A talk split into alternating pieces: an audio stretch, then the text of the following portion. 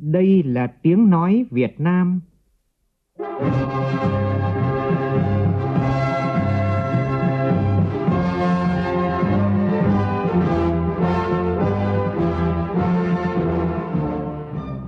là tiếng nói Việt Nam, phát thanh từ Hà Nội, thủ đô nước Cộng hòa xã hội chủ nghĩa Việt Nam.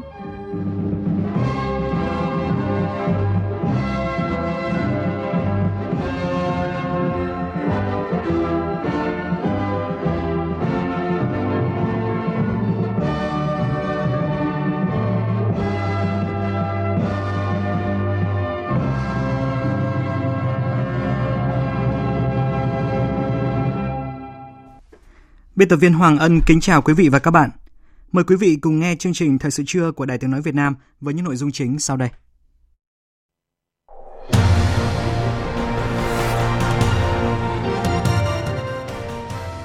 Hơn 860.000 thí sinh trên cả nước hoàn thành môn thi đầu tiên của kỳ thi tốt nghiệp trung học phổ thông năm nay trong điều kiện phòng chống dịch COVID-19. Đề thi ngữ văn được các thí sinh đánh giá là vừa sức, Ủy ban nhân dân thành phố Hà Nội đặt mục tiêu phải xét nghiệm xong 70.000 người dân trở về từ Đà Nẵng trước ngày 20 tháng 8 này.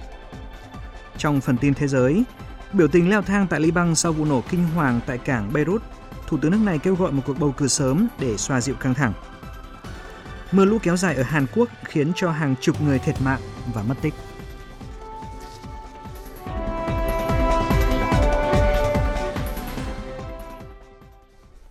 Thưa quý vị thính giả, Sáng nay, hơn 850.000 sĩ tử trong cả nước đã chính thức bước vào kỳ thi tốt nghiệp trung học phổ thông năm nay. Trong điều kiện dịch COVID-19 đang có chuyển biến phức tạp, kỳ thi tốt nghiệp trung học phổ thông năm nay nhận được sự quan tâm đặc biệt của chính phủ, các bộ ngành trung ương đến địa phương cũng như phụ huynh học sinh. Kỳ thi mang tính lịch sử với nhiều cái chưa có tiền lệ, đó là những quy định mới trong công tác tổ chức thi để phù hợp với tình hình dịch bệnh. Một số địa phương phải tổ chức làm hai đợt thi, Ngoài vật dụng thông thường như là bút viết còn phải mang theo khẩu trang, khai báo y tế trước kỳ thi, đo thân nhiệt. Trường thi phải chuẩn bị thêm máy đo thân nhiệt, nước rửa tay, sát khuẩn. Số phòng thi, giám thị dự phòng phải chuẩn bị nhiều hơn. Phóng viên Lê Thu đưa tin, sáng nay, Thứ trưởng Bộ Giáo dục Đào tạo Nguyễn Hữu Độ, trưởng ban chỉ đạo quốc gia kỳ thi tốt nghiệp trung học phổ thông năm nay cùng với đoàn công tác đã đến kiểm tra công tác thi tại Hưng Yên. Tại Hưng Yên, Thứ trưởng Nguyễn Hữu Độ và đoàn công tác đã trực tiếp kiểm tra mọi mặt từ khâu in sao, vận chuyển và công tác bố trí các phòng thi, đảm bảo điều kiện an toàn phòng chống dịch bệnh COVID-19. Tại các phòng thi, tỉnh Hưng Yên đã bố trí thí sinh ngồi giãn cách theo đúng quy định, việc kiểm tra thân nhiệt và các biện pháp phòng chống COVID-19 được thực hiện nghiêm ngặt. Điểm thi trường Trung học phổ thông Minh Châu có hơn 200 thí sinh dự thi tại 11 phòng thi. Công tác tổ chức được thực hiện theo đúng quy chế thi – Thí sinh trước khi vào phòng thi đều phải rửa tay sát khuẩn, đeo khẩu trang và đo thân nhiệt. Công việc này tiếp tục được thực hiện trước khi cán bộ coi thi gọi thí sinh vào phòng thi. Buổi thi thứ nhất không có thí sinh nào có biểu hiện như là ho, sốt và các dấu hiệu bất thường về dịch tễ. Tính đến thời điểm này, toàn tỉnh Hưng Yên cũng chưa có thí sinh nào thuộc diện F0, F1, F2. Thứ trưởng Bộ Giáo dục Đào tạo Nguyễn Hữu Độ lưu ý cần chuẩn bị chu đáo trong mọi khâu tổ chức, đặc biệt là đảm bảo an toàn về sức khỏe, phòng chống dịch COVID-19. Thứ trưởng cũng nhấn mạnh cần tăng cường bảo mật đề thi, bài thi của thí sinh, đặc biệt là cán bộ coi thi cần nêu cao tinh thần cảnh giác, phòng chống các biểu hiện gian lận trong thi cử. Thưa quý vị, tại thành phố Hà Nội, Ban chỉ đạo thi của thành phố tiếp tục tổ chức các đoàn đi kiểm tra tại các điểm thi. Đoàn kiểm tra do Chủ tịch Ủy ban Nhân dân thành phố Hà Nội Nguyễn Đức Trung làm trưởng đoàn đã tới kiểm tra tại điểm thi trường Trung học phổ thông Phan Đình Phùng, quận Ba Đình. Tin cho biết. Điểm thi trường Trung học phổ thông Phan Đình Phùng có 3 học sinh đi từ vùng dịch về, trong đó một học sinh về từ ngày 24 tháng 7 có kết quả xét nghiệm âm tính, hai học sinh đã qua 21 ngày. Trong buổi thi sáng nay, cả ba thí sinh này đều được dự thi, nhưng điểm thi bố trí tại phòng thi riêng để đảm bảo an toàn phòng bệnh và ổn định tâm lý cho tất cả các thí sinh tại điểm thi. Tất cả các cán bộ giáo viên và thí sinh đều đeo khẩu trang, rửa tay bằng nước sát khuẩn, đo nhiệt độ trước khi vào phòng thi. Ban chỉ đạo thi thành phố Hà Nội cũng cho biết 68 trường hợp thí sinh của thành phố đi về từ vùng dịch đã có kết quả xét nghiệm âm tính nên đều được dự thi. Tuy nhiên, các điểm thi đều bố trí phòng thi riêng cho các thí sinh này để đảm bảo an toàn phòng bệnh. Tại các tỉnh miền Trung, dịch COVID-19 diễn biến rất phức tạp, nhiều nơi phải tổ chức thi hai đợt. Trong đó, tỉnh Quảng Nam chỉ có học sinh 12 huyện thị xã khu vực phía Nam và miền núi dự thi, chiếm khoảng hơn 45% tổng số thí sinh toàn tỉnh. Số thí sinh còn lại thuộc 6 huyện thị thành phố khu vực phía Bắc là vùng có dịch đang thực hiện giãn cách xã hội phải tổ chức thi đợt 2. Các tỉnh Quảng Ngãi, Quảng Trị, Khánh Hòa cũng có ca mắc à, COVID-19. Nhiều học sinh thuộc diện F1, F2 được cho thi đợt 2. Nhiều địa phương cũng chú ý ra soát cho những cán bộ coi thi có nguy cơ mắc COVID-19 được nghỉ làm nhiệm vụ. Tại các tỉnh miền Trung, buổi thi sáng nay diễn ra an toàn, có hơn 600 học sinh vắng môn thi đầu tiên. Nhóm phóng viên Đài tiếng nói Việt Nam tại miền Trung phản ánh. Tỉnh Quảng Nam đã kịp thời di chuyển 158 học sinh của trường Trung học phổ thông dân tộc nội trú tỉnh Quảng Nam tại thành phố Hội An lên thi tại trường phổ thông dân tộc nội trú Trung học cơ sở Nam Giang để dự thi đợt 1. Theo báo cáo nhanh từ các hội đồng coi thi tỉnh Quảng Nam, sáng nay 247 thí sinh vắng thi môn văn. Các thí sinh dự thi sáng nay đều đảm bảo sức khỏe. Ông Nguyễn Hồng Lai, Phó Chủ tịch Ủy ban nhân dân thành phố Tam Kỳ tỉnh Quảng Nam cho biết Chúng tôi cũng có dự phòng tại các hội đồng thi các phòng dự phòng nếu như em nào có biểu hiện sốt thì chúng tôi cho thi ở phòng dự phòng. Còn nếu như trường hợp nào em nào sốt cao thì chúng tôi sẽ đưa về trung tâm y tế thành phố để theo dõi, thực hiện các biện pháp ờ, phòng chống dịch đảm bảo. Và những trường hợp này thì chúng tôi sẽ lập hồ sơ biên bản để đề nghị cấp có thẩm quyền xem xét. Tại tỉnh Quảng Ngãi, trong buổi thi đầu tiên có 66 thí sinh vắng mặt. Trước đó, chiều qua, Sở Giáo dục và Đào tạo tỉnh Quảng Ngãi đã quyết định tạm dừng điểm thi tại trường Trung học phổ thông Sơn Mỹ thành phố Quảng Ngãi với 352 thí sinh. Qua rà soát, phát hiện thêm 34 thí sinh trong đợt thi này là F1 liên quan đến các bệnh nhân COVID-19 phải dừng thi.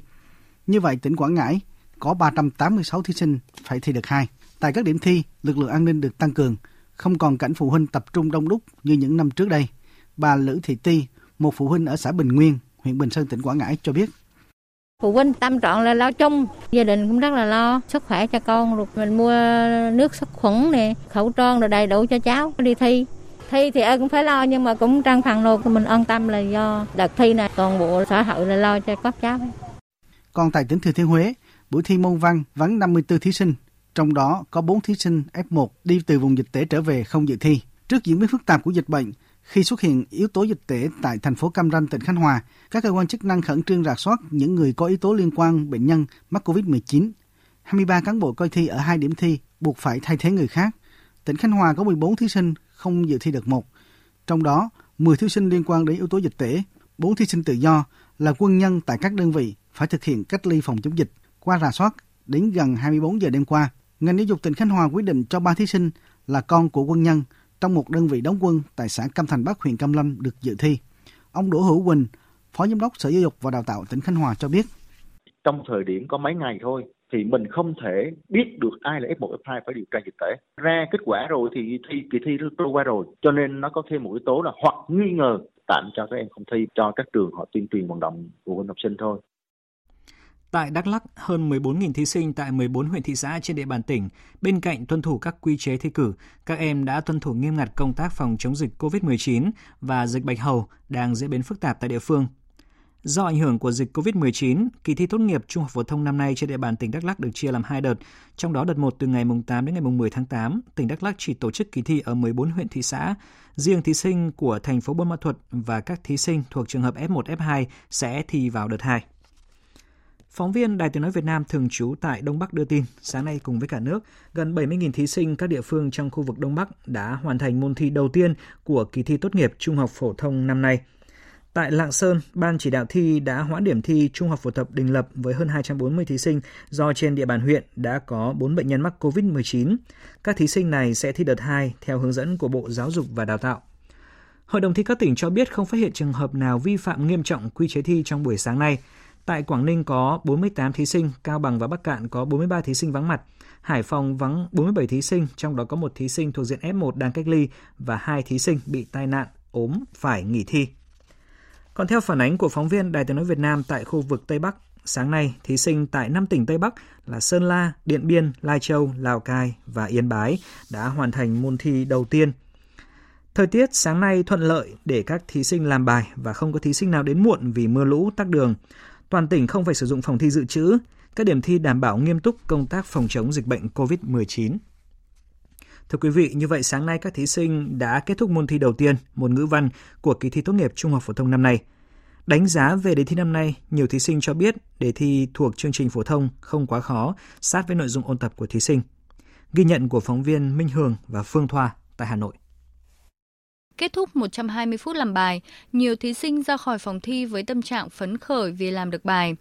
Các em cho biết nội dung đề thi gồm hai phần, đọc hiểu và làm văn, đều thuộc kiến thức bậc phổ thông, dễ hơn so với đề thi Trung học phổ thông quốc gia những năm trước. Đúng chất là đề thi tốt nghiệp. Một số học sinh đánh giá phần nghị luận xã hội yêu cầu thí sinh trình bày suy nghĩ của bản thân về sự cần thiết phải trân trọng cuộc sống mỗi ngày, bám sát đời sống và tâm lý lứa tuổi của các em. Em thấy đề năm nay khá là sát với nội dung ôn tập và đề vừa phải ạ, cũng không dài lắm ạ. Em thấy đề khá là vừa sức với những gì em đã học ạ. Đề thi năm nay em thấy là khá là hợp với thời sự và cũng khá là thiết thực. Đề ra cũng khá vừa sức, cũng có phần ờ, để ờ, liên hệ và cũng có phần ờ, để đánh giá cao để chỉ ra những học sinh giỏi hơn. Nhưng em nghĩ đề năm nay đã thực sự rất là thời sự ạ. Tại 115 điểm thi tốt nghiệp trung học phổ thông năm nay của thành phố Hồ Chí Minh, sáng nay hơn 74.000 thí sinh đã thi môn đầu tiên, không có thí sinh phải nghỉ thi vì dịch bệnh, không có cán bộ coi thi trong dạng phải cách ly và thí sinh có thể không đeo khẩu trang khi ngồi trong phòng thi. Đoàn thanh tra của Bộ Giáo dục Đào tạo đánh giá, thành phố Hồ Chí Minh làm tốt công tác chuẩn bị cho một kỳ thi an toàn và nghiêm túc từ những việc nhỏ nhất. Phản ánh của nhóm phóng viên thường trú tại thành phố Hồ Chí Minh. Trước giờ thi môn đầu tiên, Thứ trưởng Bộ Giáo dục và Đào tạo Nguyễn Văn Phúc dẫn đầu đoàn kiểm tra của Bộ đã kiểm tra công tác tổ chức kỳ thi tốt nghiệp trung học phổ thông 2020 tại hai điểm thi của thành phố Hồ Chí Minh. Qua kiểm tra, Thứ trưởng Nguyễn Văn Phúc đánh giá tinh thần thái độ làm việc của các cán bộ ở các điểm thi rất nghiêm túc, trưởng điểm nắm chắc các công việc và triển khai nhanh chóng. Các phòng thi được chuẩn bị tốt từ chỗ ngồi đến ánh sáng. Tôi đánh giá cao cái sự là nỗ lực cố gắng của các thành phố, của thành phố Hồ Chí Minh đến giờ này để đảm bảo cái, cái, cái công tác an toàn để cho các em à, tất cả các cán bộ để tham gia cái kỳ thi.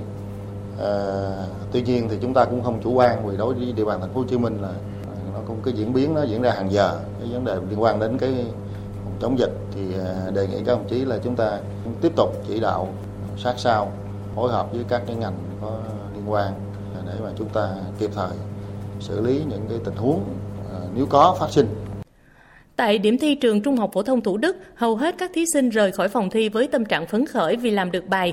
Thí sinh Nguyễn Trần Thúy Vi, học sinh trường Trung học phổ thông Thủ Đức, nhận xét đề thi môn ngữ văn không quá khó, nội dung đề nằm trong chương trình học. Vi tự tin cho biết em làm được khoảng 70%. Dạ, thi hôm nay thấy nó cũng nằm trong chương trình của chương trình chính, nó không có trong chương trình uh, tinh giản. Bản thân em thì uh, em chỉ uh, khó khăn về vấn đề thời gian tại đề thi lần này thực ra là cái đoạn nó khá là dài á tại ra đất nước thì nó khá là dài nên em chỉ khó khăn về thời gian thôi còn làm thì làm được hết Đề thi môn ngữ văn được nhiều giáo viên đánh giá là bám sát chương trình phổ thông, thí sinh hoàn toàn đáp ứng được yêu cầu của đề. Cô Nguyễn Thu Hà, giáo viên trường Trung học phổ thông Võ Trường Toản, thành phố Hồ Chí Minh nhận xét. Thì cái phần đọc hiểu văn bản á, câu hỏi ra rất là rõ ràng, học sinh dễ dàng kiếm điểm. Phần làm văn thì nó có hai câu, câu một là đoạn nghị luận à, cũng rất ổn, học sinh có đất diễn. Câu thứ hai của phần làm văn á về cái đoạn thơ trong đoạn à, trong cái bài thơ đất nước của Nguyễn Khoa Điềm nó cũng nằm trong cái chương trình ôm nó cũng sát lắm. Nhằm hỗ trợ các thí sinh tham gia kỳ thi tốt nghiệp trung học phổ thông năm nay, Trung ương Đoàn Thanh niên Cộng sản Hồ Chí Minh đã chỉ đạo các tỉnh à, thành đoàn tổ chức chương trình tiếp sức mùa thi năm nay với các hoạt động hỗ trợ thí sinh và phụ huynh tại các điểm thi sự có mặt và giúp sức của các đoàn viên là hỗ trợ tinh thần cần thiết cho các sĩ tử và người nhà. Ghi nhận của phóng viên Phương Thoa trong ngày đầu của kỳ thi năm nay tại Hà Nội. Từ sáng sớm, tại các điểm trường diễn ra kỳ thi tốt nghiệp trung học phổ thông có đông đảo đoàn viên thanh niên tình nguyện của các trường đại học, thanh niên của khu dân cư có mặt để hỗ trợ các thí sinh có tinh thần thoải mái nhất trước khi bước vào phòng thi. Các hoạt động tiếp sức cho thí sinh thi trung học phổ thông diễn ra từ mùng 8 đến mùng 10 tháng 8 bạn Nguyễn Ngọc Mai, thanh niên tình nguyện tại trường Việt Đức cho biết. Sáng nay thì à, đoàn bọn em đến từ 6 giờ sáng để à, chuẩn bị đồ, phát nước và chuẩn bị sát khuẩn để à, mọi người có thể vào phòng thi một cách an toàn nhất. Đồng thời thì cũng cổ vũ mọi người trấn an là làm bài thi bình tĩnh, tự tin và hoàn thành tốt nhất ạ. À, đồng thời phát nước cho các bác phụ huynh đứng ở bên ngoài các con thi bởi vì tâm lý phụ huynh thì các con đi thi thì luôn luôn cảm thấy lo lắng và hồi hộp trong thời tiết nắng nóng của ngày thi đầu tiên của kỳ thi tốt nghiệp trung học phổ thông, những mệt mỏi lo lắng của các thí sinh và phụ huynh vơi đi phần nào nhờ sự hỗ trợ nhiệt tình của các thanh niên tình nguyện. Tâm trạng của em là khá là căng thẳng thì khi mà thấy các anh chị tình nguyện cổ vũ như thế này này, em cảm thấy mình được quan tâm và em cảm thấy vui hơn và cố gắng hơn để có thể làm bài thi tốt. Em cũng được phát một cái quạt khá là thích ạ. Tôi rất cảm động là khi các bạn trong thời dịch bệnh như thế này, nhưng mà các trường đại học và các bạn các bạn sinh viên này cũng động viên con tôi kịp thời tôi rất là cảm động còn được phụ huynh cũng còn được quan tâm nữa, nên là cảm động lắm, là là quạt là là nước Tại kỳ thi tốt nghiệp trung học phổ thông, Thành đoàn Hà Nội đã thành lập các đội giao thông xanh, phối hợp cùng cơ quan chức năng trực hướng dẫn phân luồng giao thông, giảm ùn tắc giao thông tại các điểm thi và các nút giao thông xung quanh 143 điểm thi. Đội hình tiếp sức mùa thi đón tiếp, tư vấn, hỗ trợ và phát nước, vật phẩm thiết yếu cho thí sinh và người nhà tại các điểm thi. Tổ chức các điểm trông giữ xe miễn phí cho thí sinh và người nhà trong các ngày diễn ra kỳ thi. Đặc biệt, các đội xe tình nguyện áo xanh chở ước mơ hồng, xe ôm tình nguyện hỗ trợ đưa đón các thí sinh có hoàn cảnh đặc biệt như khuyết tật, mồ côi, không có người thân đưa đón.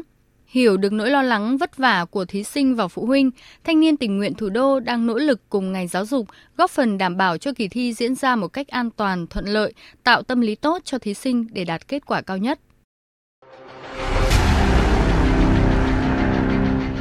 Đẩy lùi COVID-19, bảo vệ mình là bảo vệ cộng đồng. Thưa quý vị, thêm hai ca mắc mới COVID-19 được thông báo trong sáng nay, trong đó có một ca ở Hà Nội và một ca ở Bắc Giang. Và đến nay Việt Nam có 812 ca mắc COVID-19 và hiện bệnh nhân thì được cách ly điều trị tại bệnh viện cơ sở bệnh viện bệnh nhiệt đới cơ sở 2. Trước những diễn biến phức tạp của dịch COVID-19 trên địa bàn, sáng nay, Ban chỉ đạo phòng chống COVID-19 của thành phố Hà Nội tiếp tục họp bàn các biện pháp phòng chống và thông tin đáng lo ngại là Hà Nội đã có ca lây nhiễm thứ phát trong cộng đồng. Tin của phóng viên Đài tiếng nói Việt Nam. Đến nay, trên địa bàn Hà Nội đã ghi nhận 7 trường hợp mắc COVID-19 mới ngoài cộng đồng. Mới nhất là bệnh nhân 812 tại quận Bắc Từ Liêm, là F1 của bệnh nhân 447. Ngày 3 tháng 8, bệnh nhân khởi phát với triệu chứng sốt, mệt mỏi, chán ăn. Qua giám sát, Trung tâm Kiểm soát Bệnh tật Hà Nội đã lấy mẫu xét nghiệm, kết quả dương tính với COVID-19. Ông Khổng Minh Tuấn, Phó Giám đốc Trung tâm Kiểm soát Bệnh tật thành phố Hà Nội cho biết. Thời gian tiếp xúc của bệnh nhân này với 447 là trong thời gian 9 ngày, từ ngày 16 tháng 7 cho đến 24 tháng 7. Thế và đặc biệt thì hai cái ngày tiếp xúc quan trọng nhất đó là cái ngày 23, 24 tháng 7 là cái ngày mà bắt đầu khởi bệnh của bệnh nhân 447 Nhấn mạnh tầm quan trọng của việc ra soát, lấy mẫu xét nghiệm, Ông Nguyễn Đức Trung, Chủ tịch Ủy ban nhân dân thành phố Hà Nội yêu cầu các đơn vị tập trung vào truy tìm F1, F2 của các bệnh nhân trên địa bàn cũng như các bệnh nhân ở địa phương khác nhưng có tiếp xúc tại Hà Nội. Về việc 4 đơn vị Bộ Y tế sẽ hỗ trợ thành phố xét nghiệm PCR, ông Nguyễn Đức Trung nhắc lại yêu cầu tất cả trường hợp về từ Đà Nẵng từ ngày 15 tháng 7 đến nay phải được lấy mẫu. Các trường hợp khác lấy mẫu xét nghiệm ELISA. Chúng ta phải nỗ lực quyết tâm rất cao, tiến hành nhiều biện pháp và các cái giải pháp đồng bộ chạy đua với thời gian để chúng ta phấn đấu từ nay đến ngày 15 à, ờ, chậm nhất là ngày 20 là chúng ta phải lấy mẫu xét nghiệm xong toàn bộ cái số mà đi từ Đà Nẵng trở ra từ ngày 15 cho đến ngày 29 tháng 7 Người đứng đầu chính quyền thành phố Hà Nội cũng yêu cầu công an thành phố quản lý chặt chẽ đối tượng xuất nhập cảnh, phối hợp với các lực lượng xử phạt nghiêm các trường hợp không đeo khẩu trang. Các đơn vị tiếp tục tuyên truyền để người dân cài đặt ứng dụng Bluezone, đeo khẩu trang thường xuyên. Trung cư tòa nhà, trung tâm thương mại, cơ quan phải thực hiện các biện pháp phòng dịch, tự giác khai báo y tế và quản lý người cách ly tại gia đình. Liên quan phản ánh của các quận huyện về tình trạng thiếu vật tư y tế, ông Nguyễn Đức Trung đồng ý giao các quận, huyện chủ động mua sắm vật tư tiêu hao, trang thiết bị bảo hộ cho nhân viên y tế. Đơn vị nào chưa kịp mua bổ sung thì liên hệ với Trung tâm Kiểm soát Bệnh tật thành phố để được cấp phát kịp thời. Hôm nay, chính quyền thành phố Tam Kỳ, tỉnh Quảng Nam đã phong tỏa phun thuốc khử trùng ở khu vực chợ đầu mối Tam Kỳ để phòng chống lây lan dịch COVID-19 sau khi có một bé trai 11 tuổi sống ở khu vực này nghi mắc COVID-19. Ngay trong sáng nay, ngành y tế Quảng Nam đã tiến hành lấy mẫu xét nghiệm COVID-19 cho người dân trong khu dân cư cháu bé sinh sống. Công tác phun thuốc khử khuẩn, khử trùng khu vực này cũng đã được cơ quan chức năng thực hiện ngay trong tối qua. Giám đốc Trung tâm Y tế huyện Triệu Sơn, Thanh Hóa vừa ra quyết định tạm đình chỉ chức vụ trạm trưởng trạm y tế xã Thọ Cường, huyện Triệu Sơn đối với ông Phạm Thanh Thư do thiếu trách nhiệm trong công tác chỉ đạo triển khai việc giám sát cách ly công dân từ vùng dịch trở về địa phương. Trước đó, tại Thanh Hóa, ông Trần Văn Tuấn, trạm trưởng trạm y tế phường Quảng Vinh, thành phố Sầm Sơn Thanh Hóa, ông Đỗ Ngọc Tuấn, quyền chủ tịch Ủy ban nhân dân phường Quảng Vinh, thành phố Sầm Sơn và ông Viên Đình Nam, phó chủ tịch Ủy ban nhân dân xã Quảng Hùng, thành phố Sầm Sơn đã bị tạm đình chỉ công tác do lơ là trong phòng chống dịch COVID-19. Ông Phạm Thanh Thư, trạm trưởng trạm y tế xã Thọ Cường là người thứ tư bị tạm đình chỉ công tác tính từ đợt dịch COVID-19 thứ hai bùng phát do lơ là trong công tác phòng chống dịch COVID-19.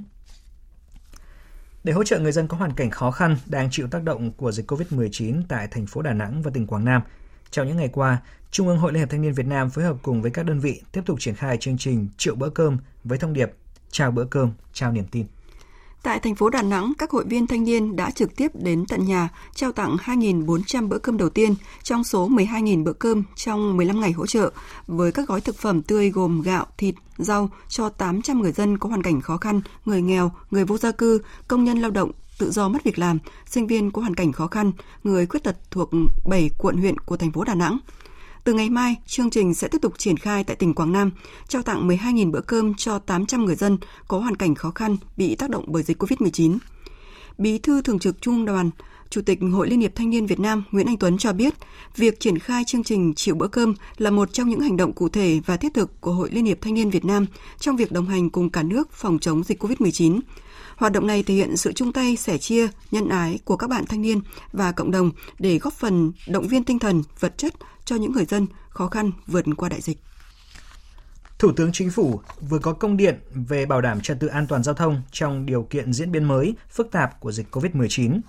Một số nội dung đáng chú ý trong công điện như sau bảo đảm trật tự an toàn giao thông và thực hiện nghiêm các quy định về phòng chống dịch COVID-19 đối với thí sinh, người nhà đưa đón và các cán bộ tuyển sinh trong kỳ thi Trung học phổ thông quốc gia diễn ra trong hai ngày hôm nay và ngày mai.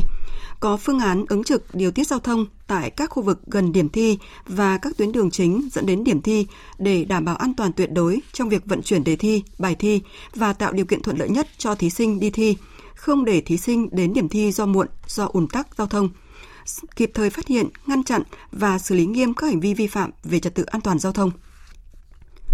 Có phương án tổ chức vận tải phù hợp, đảm bảo năng lực, chất lượng dịch vụ vận tải và tuân thủ nghiêm quy định về phòng chống dịch COVID-19, phục vụ tốt nhu cầu đi lại của nhân dân trong dịp nghỉ lễ mùng 2 tháng 9 và khai giảng năm học mới ngăn chặn xử lý, trấn áp hiệu quả hành vi tụ tập đua xe trái phép, tăng cường kiểm tra an toàn giao thông bến khách ngang sông, bến tàu chở khách du lịch và sử dụng phương tiện vận tải thô sơ chờ người hoạt động trên đường thủy và bảo đảm an ninh an toàn hàng không. Tổ chức phân luồng giao thông hợp lý, hướng dẫn phương tiện lưu thông an toàn, thông suốt, kịp thời khắc phục sự cố, tai nạn, đặc biệt là trên các tuyến giao thông trọng điểm, các khu vực có nguy cơ ùn tắc cao. Triển khai tháng cao điểm an toàn giao thông cho học sinh đến trường, tuyệt đối không để trẻ em điều khiển xe mô tô khi chưa đủ tuổi, không có giấy phép lái xe, phối hợp với cơ quan chức năng, chính quyền địa phương đảm bảo trật tự an toàn giao thông khu vực cổng trường học. Chương trình Thời sự trưa xin được tiếp tục với những tin đáng chú ý khác. Thưa quý vị, nắm bắt cơ hội xuất khẩu nông sản mà Hiệp định Thương mại Tự do Việt Nam Liên minh châu Âu EVFTA mang lại, tỉnh Bình Thuận đang tăng cường đầu tư sản xuất nông nghiệp công nghệ cao. Phóng viên Đoàn Sĩ phản ánh. Sau khi thành công với mô hình trồng dưa lưới trong nhà màng ở quận 9 thành phố Hồ Chí Minh, công ty nông trang Eden, Eden Farm đã tìm đến xã Thuận Hòa, huyện Hàm Thuận Bắc, tỉnh Bình Thuận để mở rộng và phát triển mô hình này. Do nắm được đặc điểm sinh học của cây dưa lưới và khảo sát kỹ điều kiện tự nhiên, nhất là khí hậu tại Bình Thuận, công ty này đã mạnh dạn đầu tư khá lớn cho cây dưa lưới tại đây. Anh Nguyễn Văn Đức, giám đốc Eden Farm cho biết, Eden Farm cũng đang xúc tiến việc tìm thị trường xuất khẩu, đồng thời đa dạng hóa nông sản nhiệt đới như cà chua cherry, dưa leo baby, dưa hấu không hạt, dưa lê. Anh Đức cũng mong muốn được hỗ trợ nông dân Bình Thuận về kỹ thuật trồng và đầu ra cho sản phẩm để có vùng nguyên liệu đón đầu các hợp đồng xuất khẩu trong thời gian tới. Phần còn lại là mình mong muốn đó là liên kết, mình thu hút những cái người nông dân, những nông hộ hoặc là những nhà đầu tư thì mình sẽ thi công và hướng dẫn họ trồng và mình bao tiêu. Còn nếu mà diện tích của họ từ 5.000 mét trở lên thì mình có thể đánh giá Global Gap dưới cái tên Eden Farm luôn. Mình mong muốn là có một cái vùng nguyên liệu rất là lớn để mình đi làm việc với các đối tác xuất khẩu, à, cung cấp hết cho các đối tác mà thân thiết với mình. Ông Phạm Công Bá, Phó trưởng phòng chuyển giao kỹ thuật và thông tin huấn luyện Trung tâm khuyến nông Bình Thuận cho biết, Đây không phải là mô hình dưa lưới đầu tiên tại Bình Thuận, nhưng là nơi đầu tiên sản xuất ra dưa lưới đạt tiêu chuẩn Global Gap. Tương tự như vậy, để nâng cao hiệu quả sản xuất và mở rộng thị trường, Hợp tác xã Dịch vụ Sản xuất Thanh Long Hàm Minh 30 tại xã Hàm Minh, huyện Hàm Thuận Nam cũng ứng dụng công nghệ vào sản xuất, xây dựng tiêu chuẩn theo Việt Gap, Global Gap. Bà Lê Phương Chi, giám đốc hợp tác xã này cho biết EVFTA là cơ hội mới cho nông sản xanh sạch của Bình Thuận vươn ra thị trường lớn. Những cái hàng tham gia mà làm theo quy trình lô Global ghép, làm hàng sạch để bán cho thị trường châu Âu, thì hộ nào làm được hợp tác xã, kết nối với lại công ty, đến mua trực tiếp cho bà con mình luôn. Nếu mà giải quyết được cho Thanh Long, Bình Thuận mình nói riêng, của Việt Nam mình nói chung á, cho thị trường châu Âu, thì cần phải có sự tham gia từ các ban ngành, từ trên trung ương trở xuống, để mà đưa cái hàng chính ngạch của bà con qua bên Trung Quốc cho thị trường châu Âu chứ mà còn làm ăn riêng, nhỏ lẻ thì không có khả năng. Biến đổi khí hậu ảnh hưởng rất lớn đến sản xuất nông nghiệp, nhất là vùng đất khô hạn như Bình Thuận. Vì vậy, sản xuất nông nghiệp công nghệ cao thích ứng với biến đổi khí hậu, tiết kiệm được nguồn nước tưới và hướng tới sản phẩm xanh sạch đạt chuẩn Việt Gap, Global Gap là xu thế tất yếu. Nhu cầu nông sản sạch của thị trường trong và ngoài nước là rất lớn, nên các hiệp định thương mại như EVFTA thực sự mở cánh cửa để nông sản Việt Nam ra thế giới. Tổng cục Thuế vừa ban hành công văn hướng dẫn tổ chức thực hiện Nghị định 68 cho kỳ quyết toán thuế năm 2019 và xử lý hồi tố đối với các năm 2017 và 2018 với doanh nghiệp có giao dịch liên kết đã nộp thuế các năm trước đây. Cụ thể, đối với kỳ quyết toán thuế năm 2019, Tổng cục Thuế nêu rõ các doanh nghiệp đã kê khai quyết toán thuế năm 2019 theo kỳ tính thuế đến hạn trước ngày 31 tháng 3 năm 2020 thì thực hiện khai bổ sung hồ sơ khai quyết toán thuế thu nhập doanh nghiệp theo quy định tại Nghị định số 68/2020 sửa đổi, bổ sung khoản 3 điều 8 Nghị định số 20/2017. Các doanh nghiệp chưa đến kỳ kê khai quyết toán thuế năm 2019 thì thực hiện theo quy định sửa đổi, bổ sung tại Nghị định số 68/2020.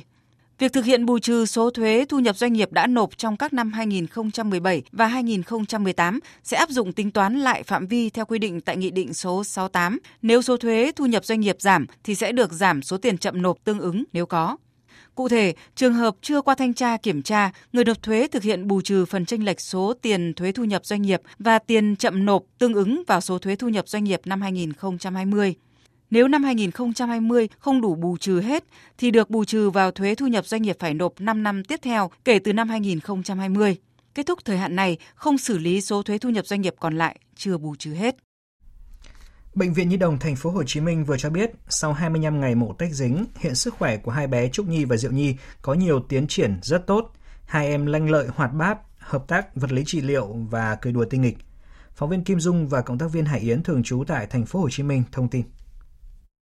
Sáng nay mùng 9 tháng 8, hình ảnh bé Diệu Nhi có thể ngồi dậy được và cười tít mắt khi các bác sĩ pha trò được Bệnh viện Nhi đồng thành phố chia sẻ trên mạng xã hội được cộng đồng mạng chú ý. Không những thế, bé còn thích chơi trò trùm chăn ú à mặc dù vẫn nằm im trên giường. Còn bé Trúc Nhi mặc dù vẫn đặt kim luồn cố định ở tay nhưng giơ tay múa theo điệu nhạc và lắc đầu theo hiệu lệnh trêu đùa của các điều dưỡng. Theo Bệnh viện Nhi đồng thành phố, mới đây các bác sĩ đã cắt 1cm thanh bột ngang cố định khung chân và xương chậu trên người của Song Nhi. Việc cắt bột dần dần để hai chân dịch lại gần nhau, sau đó tiến hành tập đi trong thời gian tới. Dự kiến trong khoảng 6 tuần nữa sẽ tập cho các bé đứng đi. Chị Trần Thị Hồng Thúy, Mẹ của hai bé bày tỏ niềm hạnh phúc khi mỗi ngày lên thăm các con đều chứng kiến sự chuyển biến tích cực của bé. Chị cũng thường xuyên chia sẻ tình hình sức khỏe của các bé đến bạn bè và mạnh thường quân quan tâm. Mẹ Song Nhi bày tỏ niềm biết ơn sâu sắc không diễn tả được bằng lời vì các y bác sĩ đã giúp cho các bé có một cuộc đời mới. Các cô là giống như thay mẹ luôn á, các cô rất là quý với bé, rồi chăm sóc bé, bé đau thì dỗ, rồi bé khóc cũng dỗ, rồi cho bé ăn, rồi chơi với bé. Trời ơi, kiểu này mốt chắc ra chắc là theo mấy cô luôn, không theo mẹ nữa, tại vì mấy cô rất là thương bé.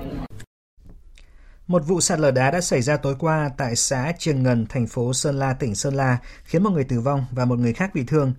Sau khi sự việc xảy ra, các cấp chính quyền địa phương đã huy động lực lượng chức năng triển khai công tác cứu nạn cứu hộ, bảo vệ hiện trường, đồng thời đưa người bị thương đi cấp cứu và hỗ trợ động viên gia đình có người tử vong. Chính quyền địa phương cũng đã khẩn trương tổ chức di rời, bố trí chỗ ở an toàn cho các hộ liên kề để đề phòng đất đá tiếp tục sạt lở. Và trước khi đến với phần tin quốc tế sẽ là những thông tin thời tiết. Do ảnh hưởng của hội tụ gió đến 5.000 m nên đêm nay khu vực Tây Bắc và Việt Bắc sẽ có mưa rào và rông rải rác, cục bộ có nơi mưa vừa, mưa to. Các tỉnh ven biển Nam Trung Bộ, Tây Nguyên và Nam Bộ có mưa rào và rông, cục bộ có nơi mưa to đến rất to. Ngoài ra, rìa đông nam vùng áp thấp nóng phía Tây kết hợp với hiệu ứng phơn đang có xu hướng phát triển, nên ở khu vực vùng núi các tỉnh Bắc, Trung Trung Bộ và một số nơi ở đồng bằng Bắc Bộ có nắng nóng với nền nhiệt độ cao nhất phổ biến từ 34 đến 36 độ, có nơi trên 36 độ. Từ ngày 10 tháng 8, nắng nóng xảy ra diện rộng ở các tỉnh từ Thanh Hóa đến Phú Yên và đồng bằng Bắc Bộ với nền nhiệt độ cao nhất từ 35 đến 36 độ, có nơi trên 37 độ. Đợt nắng nóng này ở các tỉnh đồng bằng Bắc Bộ có khả năng kéo dài đến khoảng 12 tháng 8, ở các tỉnh Trung Bộ đến ngày 13 tháng 8. Thưa quý vị, nhân dịp kỷ niệm 53 năm thành lập ASEAN, theo đề xuất của Việt Nam trên cương vị Chủ tịch ASEAN và Indonesia, hôm qua các bộ trưởng ngoại giao ASEAN đã ra tuyên bố chung về tầm quan trọng của việc duy trì hòa bình và ổn định ở khu vực Đông Nam Á. Trước tình hình bất ổn biến động ngày càng tăng trong cục diện địa chính trị khu vực và thế giới, gây ra những tác động tiêu cực tới khu vực, các bộ trưởng ngoại giao ASEAN tái khẳng định mạnh mẽ cam kết duy trì một khu vực Đông Nam Á hòa bình, an ninh, trung lập, ổn định, đồng thời củng cố các giá trị hòa bình trên cơ sở luật pháp quốc tế. Theo đó, các bộ trưởng nhất trí ASEAN cần tiếp tục tăng cường đoàn kết, gắn kết, nâng cao sức mạnh tự cường trong việc thúc đẩy các mục tiêu, nguyên tắc và lợi ích chung như đã nêu trong hiến trương ASEAN trên cơ sở đề cao giá trị, mục tiêu và nguyên tắc của Hiệp ước thân thiện và hợp tác ở Đông Nam Á, tuyên bố về khu vực hòa bình, tự do và trung lập và tuyên bố của Hội nghị cấp cao Đông Á về các nguyên tắc cho quan hệ cùng có lợi. Các bộ trưởng ngoại giao ASEAN kêu gọi tất cả các nước kiềm chế, không có các hoạt động làm phức tạp hoặc leo thang tranh chấp, ảnh hưởng tới hòa bình và an ninh, không sử dụng hoặc đe dọa sử dụng vũ lực, giải quyết các tranh chấp bằng biện pháp hòa bình trên cơ sở luật pháp quốc tế. Các bộ trưởng ngoại giao cũng kêu gọi các nước tiếp tục tăng cường lòng tin chiến lược và tin cậy lẫn nhau thông qua đối thoại, hợp tác cùng có lợi và những biện pháp xây dựng lòng tin cụ thể. Trong quan hệ đối ngoại, ASEAN khuyến khích các đối tác tiếp tục tích cực tham gia, đóng góp vào các khuôn khổ, cơ chế hợp tác do ASEAN dẫn dắt như EAS, ARF và ADMM cộng. Qua đó góp phần xây dựng một cấu trúc khu vực mở, minh bạch, bao trùm và dựa trên luật lệ. ASEAN cũng sẵn sàng hợp tác với các đối tác nhằm thúc đẩy những mục tiêu, nguyên tắc và hợp tác theo những lĩnh vực ưu tiên đã đề cập trong tài liệu quan điểm của ASEAN về Ấn Độ Dương, Thái Bình Dương. Ở cấp độ toàn cầu, ASEAN tái khẳng định cam kết ủng hộ chủ nghĩa đa phương dựa trên các nguyên tắc của Hiến trương Liên Hợp Quốc và luật pháp quốc tế. Đây là lần đầu tiên các bộ trưởng ngoại giao ASEAN ra tuyên bố riêng về chủ đề hòa bình và an ninh khu vực vào ngày kỷ niệm thành lập ASEAN – Tuyên bố lần này còn xác định những nguyên tắc và định hướng giúp cho ASEAN chủ động ứng xử và thích ứng hữu hiệu với những biến động bất ổn, cạnh tranh nước lớn gia tăng ở khu vực và thế giới, từ đó tiếp tục củng cố đoàn kết và vai trò trung tâm. Về tình hình tại Liban, hôm qua, làn sóng biểu tình đã quay trở lại quốc gia này và bùng phát dữ dội hơn chỉ vài ngày sau vụ nổ kinh hoàng tại cảng Beirut, khiến hơn 150 người thiệt mạng và hơn 6.000 người bị thương. Vụ nổ được xem là ngòi nổ, thổi bùng sự giận dữ của người dân Liban đối với giới lãnh đạo quốc gia này vốn đã âm ỉ từ lâu do tình trạng thất nghiệp gia tăng, kinh tế kiệt quệ và dịch bệnh. Cuộc biểu tình hôm qua đã nhanh chóng biến thành bạo lực khiến hàng trăm người bị thương, buộc Thủ tướng Liban phải kêu gọi một cuộc bầu cử sớm. Tổng hợp của biên tập viên Đình Nam. Hôm qua được nhiều người gọi là ngày phán xét tại Liban khi hàng chục nghìn người dân quốc gia này đã xuống đường biểu tình tại thủ đô Beirut Cuộc biểu tình đã nhanh chóng biến thành bạo lực khi một nhóm người tấn công và tràn vào các trụ sở một số bộ, cơ quan chính phủ như Bộ Ngoại giao, Bộ Môi trường và Bộ Kinh tế. Tòa nhà của Hiệp hội Ngân hàng Liban cũng bị người biểu tình xông vào và phóng hỏa khi họ cho rằng cơ quan này là nguyên nhân của cuộc khủng hoảng tài chính quốc gia. Theo truyền thông địa phương, đã có một nhân viên an ninh Liban thiệt mạng khi đụng độ với người biểu tình. Đến thời điểm hiện tại, tổ chức chữ thập đỏ Liban cho biết đã có hơn 700 người bị thương trong các vụ đụng độ trong đó có 153 trường hợp phải nhập viện. Bất chấp các biện pháp ứng phó được truyền thông cho là khá mạnh tay, các cuộc biểu tình vẫn tiếp diễn, buộc Thủ tướng Liban Hassan Diab phải kêu gọi cuộc bầu cử sớm để xoa dịu tình hình. Trên thực tế, không có cách nào thoát khỏi cuộc khủng hoảng này nếu không có một cuộc bầu cử của quốc hội sớm để tạo ra một giai cấp chính trị mới và một quốc hội mới. Chúng ta đang trong tình trạng khẩn cấp không chỉ vì thảm họa và cách xử lý nó, mà tình trạng khẩn cấp mà tôi đang nói đến có liên quan đến số phận tương lai của quốc gia. Đó là lý do tại sao tôi kêu gọi tất cả các đảng phái chính trị thống nhất về giai đoạn tiếp theo. Chúng ta không còn nhiều thời gian. Tôi sẵn sàng đảm nhiệm trách nhiệm này trong khoảng thời gian 2 tháng để các bên có thể đạt được thỏa thuận. Ngày mai mùng 10 tháng 8, Thủ tướng Liban sẽ thảo luận với nội các về vấn đề này. Thủ tướng Liban cũng cam kết sẽ đưa tất cả những ai có liên quan đến vụ nổ ở cảng Beirut hôm mùng 4 tháng 8 vừa qua ra chịu trách nhiệm trước pháp luật, khẳng định sẽ không có bất kỳ một ngoại lệ nào. Tuy nhiên, người biểu tình vẫn chưa thể hài lòng sau lời cam kết này, tuyên bố sẽ tiếp tục biểu tình cho đến khi một cuộc bầu cử sớm được tiến hành. Thủ tướng không có thực quyền để thực hiện một cuộc bầu cử mới. Ông ấy chỉ mới kêu gọi giới lãnh đạo chính trị ở Liban, chính họ mới có thẩm quyền thực sự. Đó là lý do vì sao chúng tôi sẽ ở đây cho đến khi nhu cầu của chúng tôi được đáp ứng, cho đến khi cuộc bầu cử mới được tổ chức và hệ thống chính quyền cũ phải rời đi. Với tư cách là một người dân, chúng tôi không thể chịu đựng được nữa. Chúng tôi đang ở bên bờ vực. Nhà của chúng tôi đã bị phá hủy. Chúng tôi không có việc làm và mọi người sẽ ở đây để đòi hỏi quyền lợi của mình. Trong một diễn biến liên quan, Tổng thống Pháp Emmanuel Macron cho biết sẽ cùng Liên Hợp Quốc đồng chủ trì hội nghị quốc tế trực tuyến diễn ra trong ngày hôm nay nhằm gây quỹ trợ giúp cho Liban sau vụ nổ thảm khốc ở cảng Beirut hôm 4 tháng 8 vừa qua. Thưa quý vị, hôm nay là ngày bỏ phiếu chính trong cuộc bầu cử tổng thống tại nước Cộng hòa Belarus. Theo Ủy ban bầu cử Trung ương Belarus, có tất cả gần 7 triệu cử tri ở trong nước và nước ngoài sẽ tham gia bỏ phiếu. Anh Tú, phóng viên Đài tiếng nói Việt Nam thường trú tại Liên bang Nga đưa tin.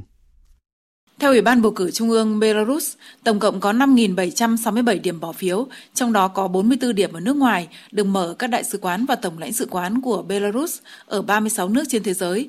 Tại Nga, 3 điểm bỏ phiếu được mở tại trụ sở Đại sứ quán Belarus ở thủ đô Moscow, chi nhánh của Đại sứ quán ở thành phố Saint Petersburg và Kaliningrad. Trước đó, việc bỏ phiếu sớm trong cuộc bầu cử tổng thống diễn ra trong 5 ngày, từ mùng 4 tháng 8 đến mùng 8 tháng 8. Theo Ủy ban bầu cử Trung ương Belarus, tính đến sáng ngày 8 tháng 8, trong vòng 4 ngày, đã có hơn 32% cử tri đi bỏ phiếu.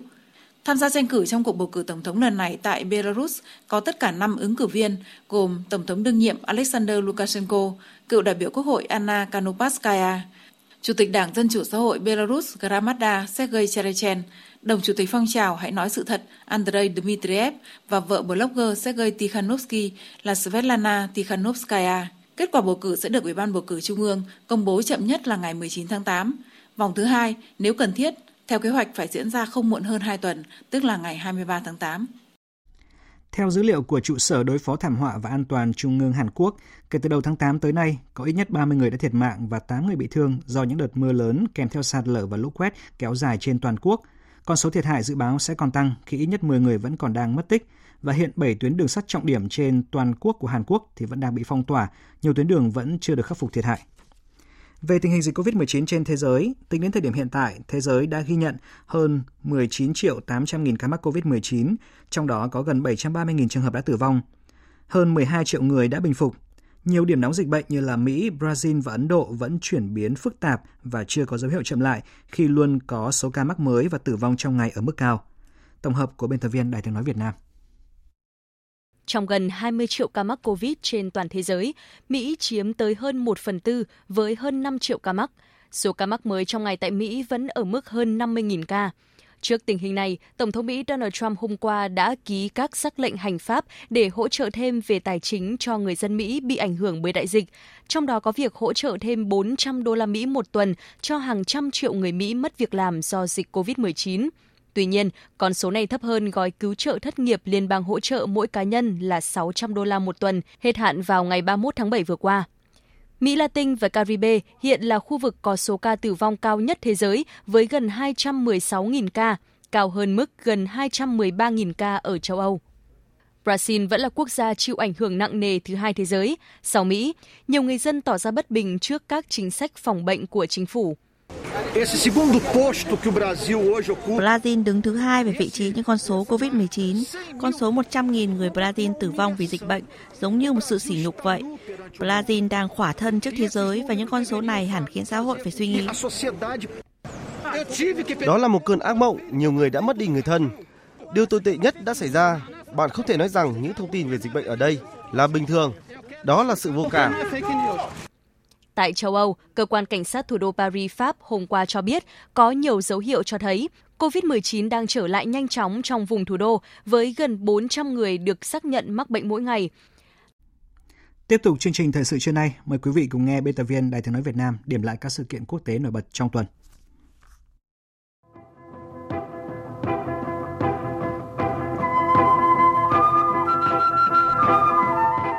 Thưa quý vị và các bạn, một sự kiện quốc tế quan trọng trong tuần là kỷ niệm 53 năm ngày thành lập Hiệp hội các quốc gia Đông Nam Á ASEAN và 25 năm ngày Việt Nam là thành viên chính thức của tổ chức này.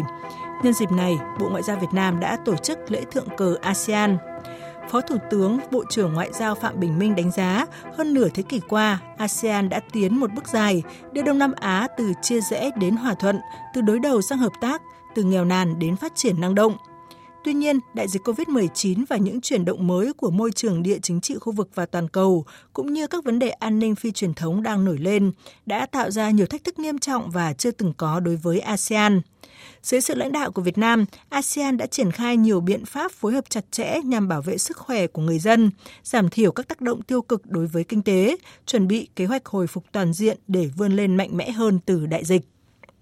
I'd like to emphasize that Tôi muốn nhấn mạnh rằng tương lai ASEAN rất tươi sáng. Với phương châm tư duy cộng đồng, hành động cộng đồng, Việt Nam sẽ tiếp tục phối hợp chặt chẽ với các nước thành viên anh em ASEAN cũng như các đối tác và cộng đồng quốc tế cùng xây dựng một cộng đồng ASEAN đoàn kết và tự cường.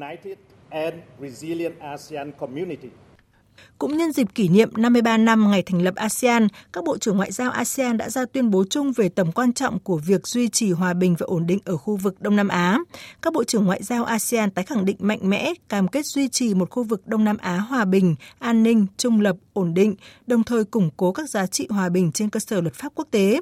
Các bộ trưởng nhất trí ASEAN cần tiếp tục tăng cường đoàn kết, gắn kết, nâng cao sức mạnh tự cường trong việc thúc đẩy các mục tiêu, nguyên tắc và lợi ích chung như đã nêu trong hiến trương ASEAN. Ngày 4 tháng 8, vụ nổ lớn tại một nhà kho của cảng Beirut ở Liban đã khiến thế giới bàng hoàng. Hơn 2.700 tấn amoni nitrat cất giữ tại nhà kho phát nổ, tương đương với một trận động đất có độ lớn 4,5 độ Richter, san phẳng một phần thủ đô Beirut. Số người thiệt mạng trong vụ nổ hiện đã lên tới 158 người, hơn 6.000 người bị thương và hiện vẫn còn hơn 20 người mất tích. Vụ nổ còn khiến khoảng 300.000 người mất nhà cửa, thiệt hại ước tính khoảng 3 tỷ đô la. Hiện lực lượng cứu hộ Liban và các đội hỗ trợ quốc tế vẫn đang tích cực tìm kiếm người mất tích, nhưng với tốc độ chậm do điều kiện kỹ thuật và khu vực hư hại quá lớn. Thông tin về việc khả năng nổ tại kho hóa chất từng được cảnh báo nhiều lần nhưng đều bị giới chức bỏ qua. Hôm qua, hơn 5.000 người dân Beirut đã tham gia biểu tình tại trung tâm thành phố, phản đối sự tắc trách của giới chức nước này. Trong khi đó, Ngoại trưởng Liban Chabel Wenbe tuyên bố một tòa án bên nước này sẽ mở cuộc điều tra nhằm xác định và truy cứu trách nhiệm của những người liên quan đến vụ nổ. Tuy nhiên, Tổng thống Liban Michel Aoun đã bác bỏ việc mở một cuộc điều tra quốc tế về vụ nổ như lời kêu gọi của người dân cũng như lãnh đạo các nước trên thế giới, với lý do một cuộc điều tra quốc tế sẽ bóp méo sự thật. Ông cho biết nguyên nhân vụ nổ ở cảng Beirut là do một hành động bất cẩn, tắc trách hoặc cũng có thể do một vụ tấn công tên lửa. Đây là lần đầu tiên một lãnh đạo cấp cao của Liban để ngỏ khả năng cảng này bị tấn công. Trong tuần, một vụ tai nạn khác cũng được thế giới rất quan tâm, đó là vụ tai nạn máy bay tại Ấn Độ làm 18 người thiệt mạng và 127 người bị thương. Vụ tai nạn xảy ra với chiếc máy bay Boeing 737 của hãng hàng không Air India Express trong hành trình từ Dubai, các tiểu vương quốc Ả Rập Thống Nhất tới thành phố Kozhikode, bang Kerala. Đây là chuyến bay đưa các công dân Ấn Độ bị mắc kẹt vì đại dịch COVID-19 trở về quê nhà. Vụ tai nạn xảy ra tại sân bay Calicut ở Kozhikode được cho là liên quan tới thiết kế đặc biệt của sân bay này. Sân bay Calicut có cấu trúc tabletop, tức đường băng nằm trên một cao nguyên hay một ngọn đồi với cả hai đầu dốc, tiếp giáp với vách núi hoặc hẻm sâu. Thiết kế này làm nảy sinh nhiều rủi ro trong quá trình hạ cánh bởi phi công sẽ không có không gian để xử lý trong trường hợp hạ cánh bị lỗi. Cuộc chiến công nghệ giữa Mỹ và Trung Quốc tuần qua tiếp tục tăng nhiệt khi chính quyền của Tổng thống Mỹ Donald Trump cho biết đang tăng cường các nỗ lực nhằm xóa các ứng dụng không đáng tin cậy của Trung Quốc khỏi kho ứng dụng của Mỹ. Theo Ngoại trưởng Mỹ Mike Pompeo, Mỹ đang mở rộng chương trình mạng lưới sạch nhằm vào các ứng dụng dành cho điện thoại di động và các dịch vụ điện toán đám mây của Trung Quốc mà Washington cáo buộc là rủi ro an ninh đối với Mỹ. Ngoại trưởng Mỹ cáo buộc các ứng dụng có công ty mẹ tại Trung Quốc như TikTok, WeChat và một số ứng dụng khác của Trung Quốc là mối đe dọa lớn đối với dữ liệu cá nhân của người Mỹ. Đồng thời, Washington cũng đang hành động để ngăn các thiết bị không dây và điện thoại của các tập đoàn công nghệ Trung Quốc, trong đó có Huawei, thực hiện việc cài đặt sẵn hoặc để chế độ sẵn sàng tải các ứng dụng do Mỹ sản xuất. Ngoại trưởng Mike Pompeo cho biết. Chúng tôi đang hành động để bảo vệ thông tin cá nhân của người Mỹ và tài sản trí tuệ quý giá nhất của doanh nghiệp Mỹ. Bộ Ngoại giao sẽ hợp tác chặt chẽ với Bộ Thương mại và các cơ quan liên quan khác để hạn chế khả năng các ứng dụng dành cho điện thoại di động và các dịch vụ điện toán đám mây của Trung Quốc thu thập, lưu trữ và xử lý một lượng lớn dữ liệu và thông tin nhạy cảm tại Mỹ. Bộ Ngoại giao Mỹ cũng sẽ cùng với Bộ Tư pháp, Bộ Quốc phòng và Bộ An ninh Nội địa yêu cầu Ủy ban Truyền thông Liên bang Mỹ, cơ quan quản lý viễn thông nước này, chấm dứt việc ủy quyền cho một số công ty viễn thông Trung Quốc cung cấp dịch vụ tại Mỹ. Trước mắt, công ty mẹ của TikTok là ByteDance sẽ có hạn chót đến ngày 15 tháng 9 để bán chi nhánh của TikTok tại Mỹ cho tập đoàn Microsoft hoặc phải ngừng hoạt động tại thị trường này. Phản ứng trước các bước đi của Mỹ, Trung Quốc lên án chương trình mạng lưới sạch của Mỹ là đi ngược lại những sáng kiến về tự do thương mại và không có cơ sở thực tế. Tình hình dịch bệnh COVID-19 vẫn tiếp tục diễn biến phức tạp trong tuần qua. Đến thời điểm hiện tại thì cả thế giới đã có hơn 19 triệu 800 nghìn người mắc COVID-19 và gần 730 nghìn người tử vong. Số ca mắc COVID-19 mới vẫn chưa có dấu hiệu chậm lại khi mỗi ngày thế giới vẫn ghi nhận khoảng gần 300.000 ca mắc mới. Hiện số ca mắc COVID-19 tại châu Mỹ đã vượt ngưỡng 10 triệu người, trong khi đó tình hình cũng đang xấu đi tại một số điểm nóng ở châu Á như là Ấn Độ, Nhật Bản, Philippines. Hiện cả thế giới đều chờ đợi có được vaccine phòng COVID-19 bởi đây được coi là cách duy nhất để các nước khống chế dịch bệnh và trở lại cuộc sống bình thường. Theo Tổ chức Y tế Thế giới, trên thế giới đang có 6 loại vaccine phòng COVID-19 đang trong giai đoạn thử nghiệm lâm sàng. Trong khi đó, Nga tuyên bố sẽ đăng ký vaccine COVID-19 đầu tiên trên thế giới vào ngày 12 tháng 8 tới. Quý vị và các bạn vừa nghe biên tập viên Đài tiếng nói Việt Nam điểm lại các sự kiện quốc tế nổi bật trong tuần. Tiếp ngay sau đây là trang tin đầu tư tài chính và những thông tin thể thao. Trang tin đầu tư tài chính. Mấy tuần nay, giá vàng thế giới và trong nước tăng liên tục. Trước tình hình này, Ngân hàng Nhà nước cho biết sẽ tiếp tục theo dõi sát diễn biến giá vàng trên thị trường. Nếu có diễn biến bất thường, Ngân hàng Nhà nước sẽ có các giải pháp và đủ nguồn lực để bình ổn thị trường. Trong khi giá vàng thế giới giao dịch trong tuần quanh ngưỡng 2.066 đến 2.078 đô la Mỹ một ounce, tương đương khoảng 58 triệu đồng một lượng, quy đổi theo tỷ giá, thì giá vàng SJC trong nước giao dịch đã cao hơn giá vàng thế giới khoảng 4 triệu đồng một lượng. Trên thị trường chứng khoán, phiên giao dịch chiều cuối tuần diễn ra với sự giằng co của các chỉ số. Dù vậy, VN Index vẫn đóng cửa trong sắc xanh, qua đó kéo dài chuỗi phiên tăng liên tiếp lên con số 5. Đóng cửa phiên giao dịch chỉ số VN Index tăng 1,42 điểm lên 841,46 điểm. HNX Index giảm 0,51% xuống 112,78 điểm. Đầu tư tài chính biến cơ hội thành hiện thực. Đầu tư tài chính biến cơ hội thành hiện thực. Thưa quý vị và các bạn, kênh huy động vốn qua phát hành trái phiếu, nhất là trong lĩnh vực bất động sản, đang là lựa chọn của nhiều doanh nghiệp hiện nay. Tuy vậy, cả doanh nghiệp phát hành trái phiếu và nhà đầu tư cần lưu ý những quy định, căn cứ pháp lý và hiểu biết thấu đáo, tránh các mâu thuẫn phát sinh và hệ quả không như mong đợi, nhất là những đổ vỡ về cam kết lợi nhuận. Phóng viên Hà Nho chuyển tới quý vị và các bạn những khuyến nghị của các chuyên gia tài chính để tránh rủi ro và đổ vỡ thị trường. Trong nửa đầu năm nay, trái phiếu doanh nghiệp riêng lẻ phát hành đã tăng hơn 15% so với cùng kỳ, đạt hơn 91.000 tỷ đồng là những con số đáng chú ý. Đặc biệt trong số này, các doanh nghiệp bất động sản gia tăng huy động vốn thông qua phát hành trái phiếu. Nhà đầu tư cá nhân tiếp tục xu hướng tăng mua trái phiếu doanh nghiệp. Công ty chứng khoán, ngân hàng thương mại đẩy mạnh việc phân phối trái phiếu doanh nghiệp cho nhà đầu tư cá nhân. Số lượng các doanh nghiệp trong lĩnh vực bất động sản tham gia phát hành trái phiếu, huy động vốn với các cam kết mức lãi từ 12 đến 15% là khá phổ biến.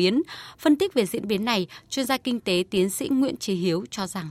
Cái điều đầu tiên của tôi khi mà mua trái phiếu bất động sản tôi đặt tôi vào cái trường hợp của nhà đầu tư tôi được mời chào mua cái trái phiếu bất động sản. Cái việc đầu tiên của tôi tôi hỏi doanh nghiệp phát hành là ai? Mình xem cái khả năng tài chính của họ. Họ bắt buộc phải cho những nhà đầu tư xem cái báo cáo tài chính của họ. Tôi bỏ tiền vào đây 100 triệu, đáo hạn 5 năm và tôi có cái lợi nhuận 17 16%, bắt buộc là nhà phát hành phải tuân thủ. Còn với Conotel, họ tuân thủ trong cái khả năng của họ. Thành ra nếu mà so sánh như thế chúng ta thấy rằng cái trái phiếu có tính pháp lý chặt chẽ hơn. Trước tình hình thị trường trái phiếu doanh nghiệp phát triển nhanh, Bộ Tài chính mới đây đã đưa ra khuyến nghị đối với doanh nghiệp phát hành trái phiếu.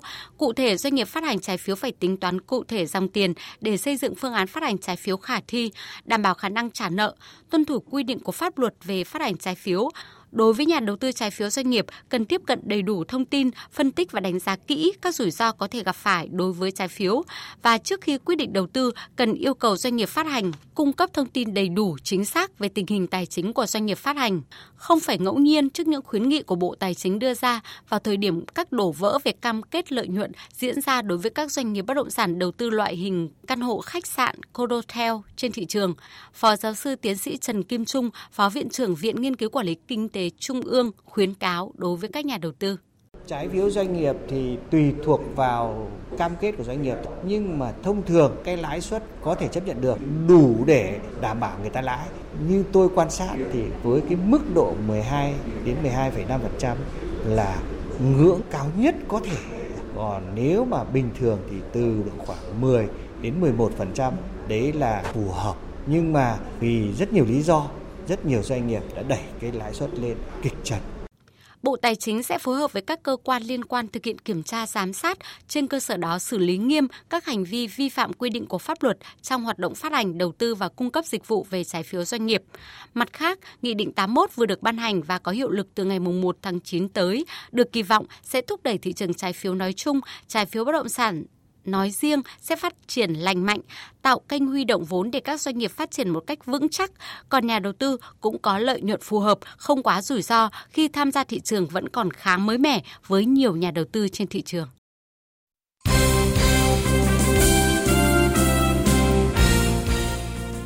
Quý vị và các bạn thân mến, giải bóng đá chuyên nghiệp V-League và giải hạng nhất đã tạm dừng hơn 2 tuần. Nhưng đến nay, câu lạc bộ cổ phần bóng đá chuyên nghiệp Việt Nam VPF vẫn chưa có giải pháp cũng như động thái chấn an hoặc đưa ra các phương án khả thi với các câu lạc bộ tham dự giải. Hiện có khoảng 5 đội là Quảng Nam, Thanh Hóa, Hải Phòng, Nam Định và Sông Lam Nghệ An đã có đề nghị hủy giải để giảm thiểu thiệt hại cho các câu lạc bộ. Tất cả đều đưa ra ý kiến nếu V-League không thể kết thúc đúng như dự kiến vào cuối tháng 10 thì sẽ phát sinh kinh phí ngoài dự kiến. Điều này sẽ ảnh hưởng rất lớn đến hoạt động của câu lạc bộ còn nếu VFF và VPF vẫn quyết định tổ chức giải trong điều kiện kéo dài thì cũng có những hỗ trợ nhất định cho các đội bóng tham dự. Ông Nguyễn Văn Đệ, Chủ tịch câu lạc bộ bóng đá Thanh Hóa nêu ý kiến. Nếu tổ chức thì cần phải có giải pháp. Liên đoàn xem là ngân khố của liên đoàn còn không. Thứ hai là tiền tài trợ của quốc tế có không. Nếu có thì nên chăng từ tháng 10 trở đi. Trên thực tế, VPF đang băn khoăn vì thời điểm hiện tại không thể dự báo đến bao giờ bóng mới có thể lăn trở lại và lúc nào thì dịch bệnh COVID-19 được kiểm soát. Nhưng Chủ tịch VPF, ông Trần Anh Tú, vẫn quyết tâm tổ chức các giải bóng đá chuyên nghiệp quốc gia và hoàn toàn đồng cảm với những khó khăn mà các câu lạc bộ đang gặp phải.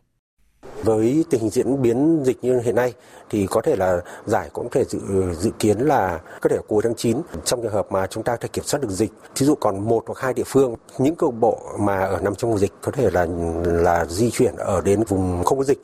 Nếu phương án tốt nhất thì sẽ kết thúc vào ngày 31 tháng 10. À, ờ, nhóm B là nhóm 6 đội và có thể là nhóm còn nhóm 8 đội đứng đầu của giải vô địch quốc gia thì có thể kết thúc là chậm hơn. Hiện tại, nhiều câu lạc bộ đã cho các cầu thủ về nhà tự luyện tập online hoặc tập luyện cầm chừng, duy trì sức khỏe để chờ thông báo mới từ ban tổ chức. Năm 2020, hầu hết các giải đấu thể thao quốc tế bị hủy hoặc lùi thời điểm khởi tranh sang năm 2021 do tình hình dịch bệnh COVID-19. Bởi vậy, rất nhiều đội tuyển thể thao Việt Nam không có điều kiện thi đấu có sát. Tuy nhiên, đây cũng là cơ hội để các đội nhìn lại mình để hướng tới những giải đấu vào năm sau, mà trọng điểm là SEA Games 31 diễn ra tại Việt Nam.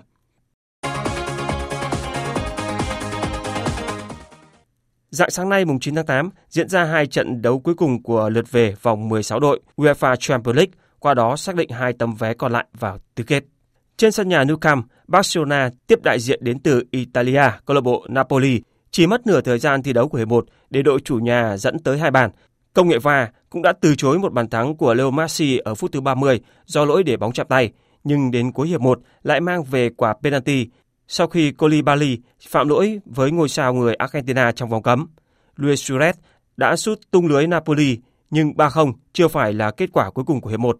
Phút bù giờ thứ tư, tới lượt Napoli được hưởng penalty và chân sút của Napoli đã rút ngắn cách biệt xuống còn 1-3. Đã không có thêm bàn thắng nào được ghi trong suốt hiệp 2 và Barca giành quyền vào tứ kết với kết quả chung cuộc 4-2 sau hai lượt trận. Ở trận đấu diễn ra cùng giờ, Chelsea phải làm khách của Bayern Munich sau khi để thua 0-3 ở lượt đối đầu trước đó, những hy vọng mong manh của đội bóng nước Anh sớm chấm dứt ngay ở đầu trận đấu khi Lewandowski bị thủ thành Caballero đốn ngã trong vùng cấm và chính anh thực hiện thành công quả penalty giúp Bayern Munich mở tỷ số ở phút thứ 10. Ivan Perisic nâng tỷ số lên 2-0 cho chủ nhà ở phút thứ 24 và đến cuối hiệp 1, Abraham cũng giúp Chelsea rút ngắn cách biệt xuống còn 1-2. Sau giờ nghỉ giải lao, Bayern Munich có thêm hai bàn thắng nhờ công của Tolisso ở phút thứ 76 và Lewandowski ở phút thứ 83 để thắng Chelsea với tỷ số 4-1 trong trận lượt về và tổng tỷ số sau hai lượt trận là 7-1. Như vậy, cặp đấu cuối cùng của vòng tứ kết UEFA Champions League ở mùa giải này là Barcelona gặp Bayern Munich. Trước đó, ba cặp đấu khác được xác định là Atalanta gặp Paris Saint-Germain, Leipzig, Atlético Madrid và Manchester City gặp Lyon. Các trận đấu ở vòng tứ kết được lần lượt tổ chức vào các ngày 13 và 16 tháng 8. Hai trận bán kết vào ngày 19 và 20 tháng 8 và trận chung kết sẽ diễn ra vào ngày 24 tháng 8. Dự báo thời tiết Bắc Bộ và khu vực Hà Nội có mây, ngày nắng, riêng đồng bằng có nơi có nắng nóng, đêm có mưa rào và rông vài nơi, riêng khu vực vùng núi có mưa rào và rông rải rác, cục bộ có mưa vừa mưa to, gió đông nam cấp 2, cấp 3, nhiệt độ từ 24 đến 35 độ, khu vực đồng bằng có nơi trên 35 độ. Các tỉnh từ Thanh Hóa đến Thừa Thiên Huế, ngày nắng, vùng núi có nắng nóng, chiều tối và đêm có mưa rào và rông vài nơi, gió Tây Nam cấp 2, cấp 3. Trong cơn rông có khả năng xảy ra lốc xét và gió giật mạnh, nhiệt độ từ 25 đến 36 độ, vùng núi có nơi trên 36 độ. Các tỉnh ven biển từ Đà Nẵng đến Bình Thuận ngày nắng, phía Bắc có nơi còn nắng nóng, chiều tối và đêm có mưa rào và rông vài nơi, riêng phía Nam có mưa rào và rông rải rác, cục bộ có mưa vừa, mưa to, gió Tây Nam cấp 2, cấp 3, nhiệt độ từ 24 đến 36 độ. Tây Nguyên và Nam Bộ nhiều mây có mưa rào và rải rác có rông, cục bộ có mưa to đến rất to, tập trung vào chiều tối và tối, gió Tây Nam cấp 2, cấp 3, nhiệt độ từ 23 đến 32 độ, có nơi trên 32 độ. Tiếp theo là dự báo thời tiết biển. Vịnh Bắc Bộ có mưa rào và rông vài nơi, tầm nhìn xa trên 10 km, gió Tây Nam cấp 3, cấp 4. Vùng biển từ Bình Định đến Ninh Thuận, vùng biển từ Bình Thuận đến Cà Mau, vùng biển từ Cà Mau đến Kiên Giang có mưa rào và rông rải rác, tầm nhìn xa trên 10 km, giảm xuống từ 4 đến 10 km trong mưa, gió Tây Nam cấp 4. Khu vực Biển Đông, khu vực quần đảo Hoàng Sa thuộc thành phố Đà Nẵng, Trường Sa tỉnh Khánh Hòa và Vịnh Thái Lan có mưa rào và rông vài nơi. Riêng phía Nam khu vực Bắc Biển Đông có mưa rào và rông rải rác. Tầm nhìn xa trên 10 km, giảm xuống từ 4 đến 10 km trong mưa. Gió Tây Nam cấp 5, có lúc cấp 6, giật cấp 8, biển động. Những thông tin thời tiết vừa rồi cũng đã kết thúc chương trình Thời sự trưa nay của Đài Tiếng Nói Việt Nam. Chương trình do các biên tập viên Hoàng Ân, Duy Quyền, Thu Hòa biên soạn và thực hiện với sự tham gia của kỹ thuật viên Thu Hiền. Chịu trách nhiệm nội dung Nguyễn Vũ Duy.